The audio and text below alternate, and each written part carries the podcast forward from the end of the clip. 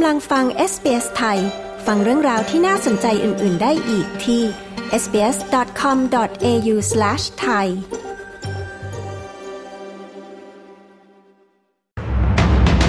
โครงการบ้านหลังแรกผ่านสภาแล้วด้านพรรคกรีนส์ยังค้าน ไฟป่าวิกตอเรียกินพื้นที่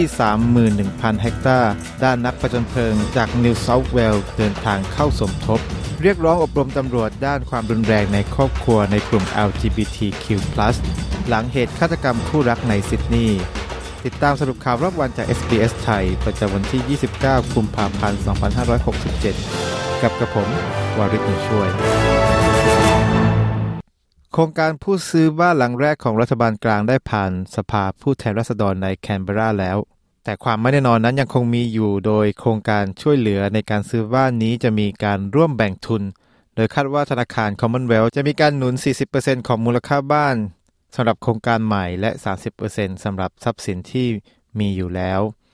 ด้านพรรคกรีนส์ระบุว่าพวกเขายังคงต่อต้านกฎหมายดังกล่าว โดยได้รับการสนับสนุนจากวุฒิสภาในเรื่องของมาตรการความสามารถในการจ่ายที่แข็งแกร่งยิ่งขึ้น ด้านรัฐมนตรีว่าการกระทรวงการเคหะ จูลี่ คอลลินส์ ยังคงมั่นใจว่าร่างกฎหมายนี้จะผ่านพ้นไปได้ โดยย้ำว่าโครงการนี้จะมีส่วนช่วยให้กลุ่มของผู้หญิงเป็นส่วนใหญ่ นักดับเพลิงมากกว่าร้อยคนเดินทางมาจากนิวเซาท์เวลส์เพื่อช่วยจัดการเหตุไฟป่าทางตะวันตกของรัฐวิกตอเรีย ซึ่งเผาผลาญพื้นที่ไปแล้วกว่า 31,000 เฮกตาร์สวนสาธารณะวิกตอเรียขนาด 131 เฮกตาร์ในเมืองแบลลารัต ได้กลายเป็นแคมป์พักพิงชั่วคราวสำหรับผู้อพยพหนีไฟป่า โดยเจ้าหน้าที่ทางด้านโลจิสติกส์ สเตฟาน เคเซอร์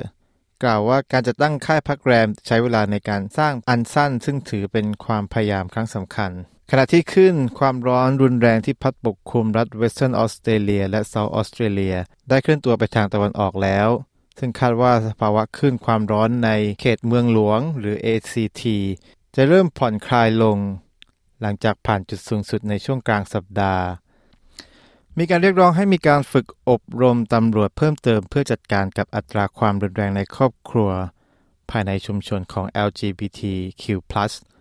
หลังจากเหตุฆาตกรรมคู่รักในซิดนีย์โดยเจ้าหน้าที่ตำรวจ ตำรวจจะกล่าวหาว่าเหตุการณ์ฆาตกรรมดังกล่าวเกิดขึ้นหลังจากการรณรงค์ในแคมเปญพฤติกรรมนักล่าเป็นเวลานานหลายเดือน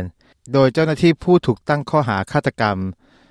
ซึ่งมีเป้าก็คือเจสซี่ แบร์ดผู้เป็นอดีตคนรักของเขาปีเตอร์เมอร์ฟี่ซึ่งเข้าร่วมในการเดินขบวน Mardi Gras ครั้งแรกในปี 1978 กล่าวว่า ในกลุ่ม LGBTQ เอง เรื่องความรุนแรงในครอบครัวนั้นก็ไม่ได้รับการยกเว้น โดยเขาบอกว่าหลายคนลังเลที่จะแจ้งความต่อตำรวจ เนื่องจากมีประวัติการเลือกปฏิบัติจากหน่วยงานของตำรวจ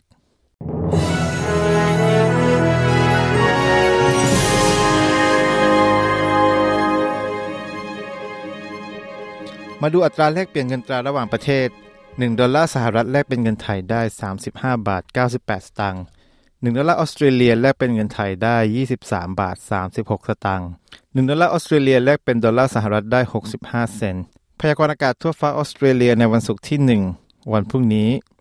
เพิร์ธท้องฟ้าแจ่มใส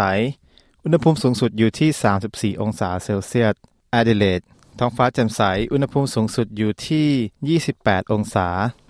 เมลเบิร์นมีเมฆบางส่วน อุณหภูมิสูงสุดอยู่ที่ 25 องศา โฮบาร์ต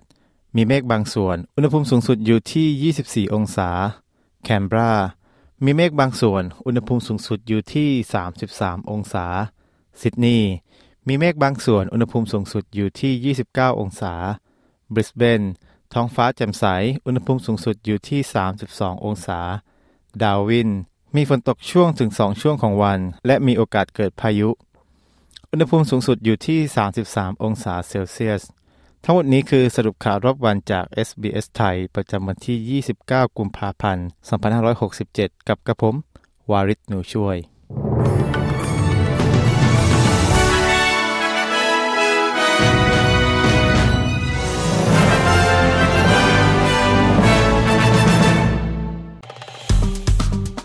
ไลค์ แชร์ และแสดงความเห็นไป follow SBS ไทยทาง Facebook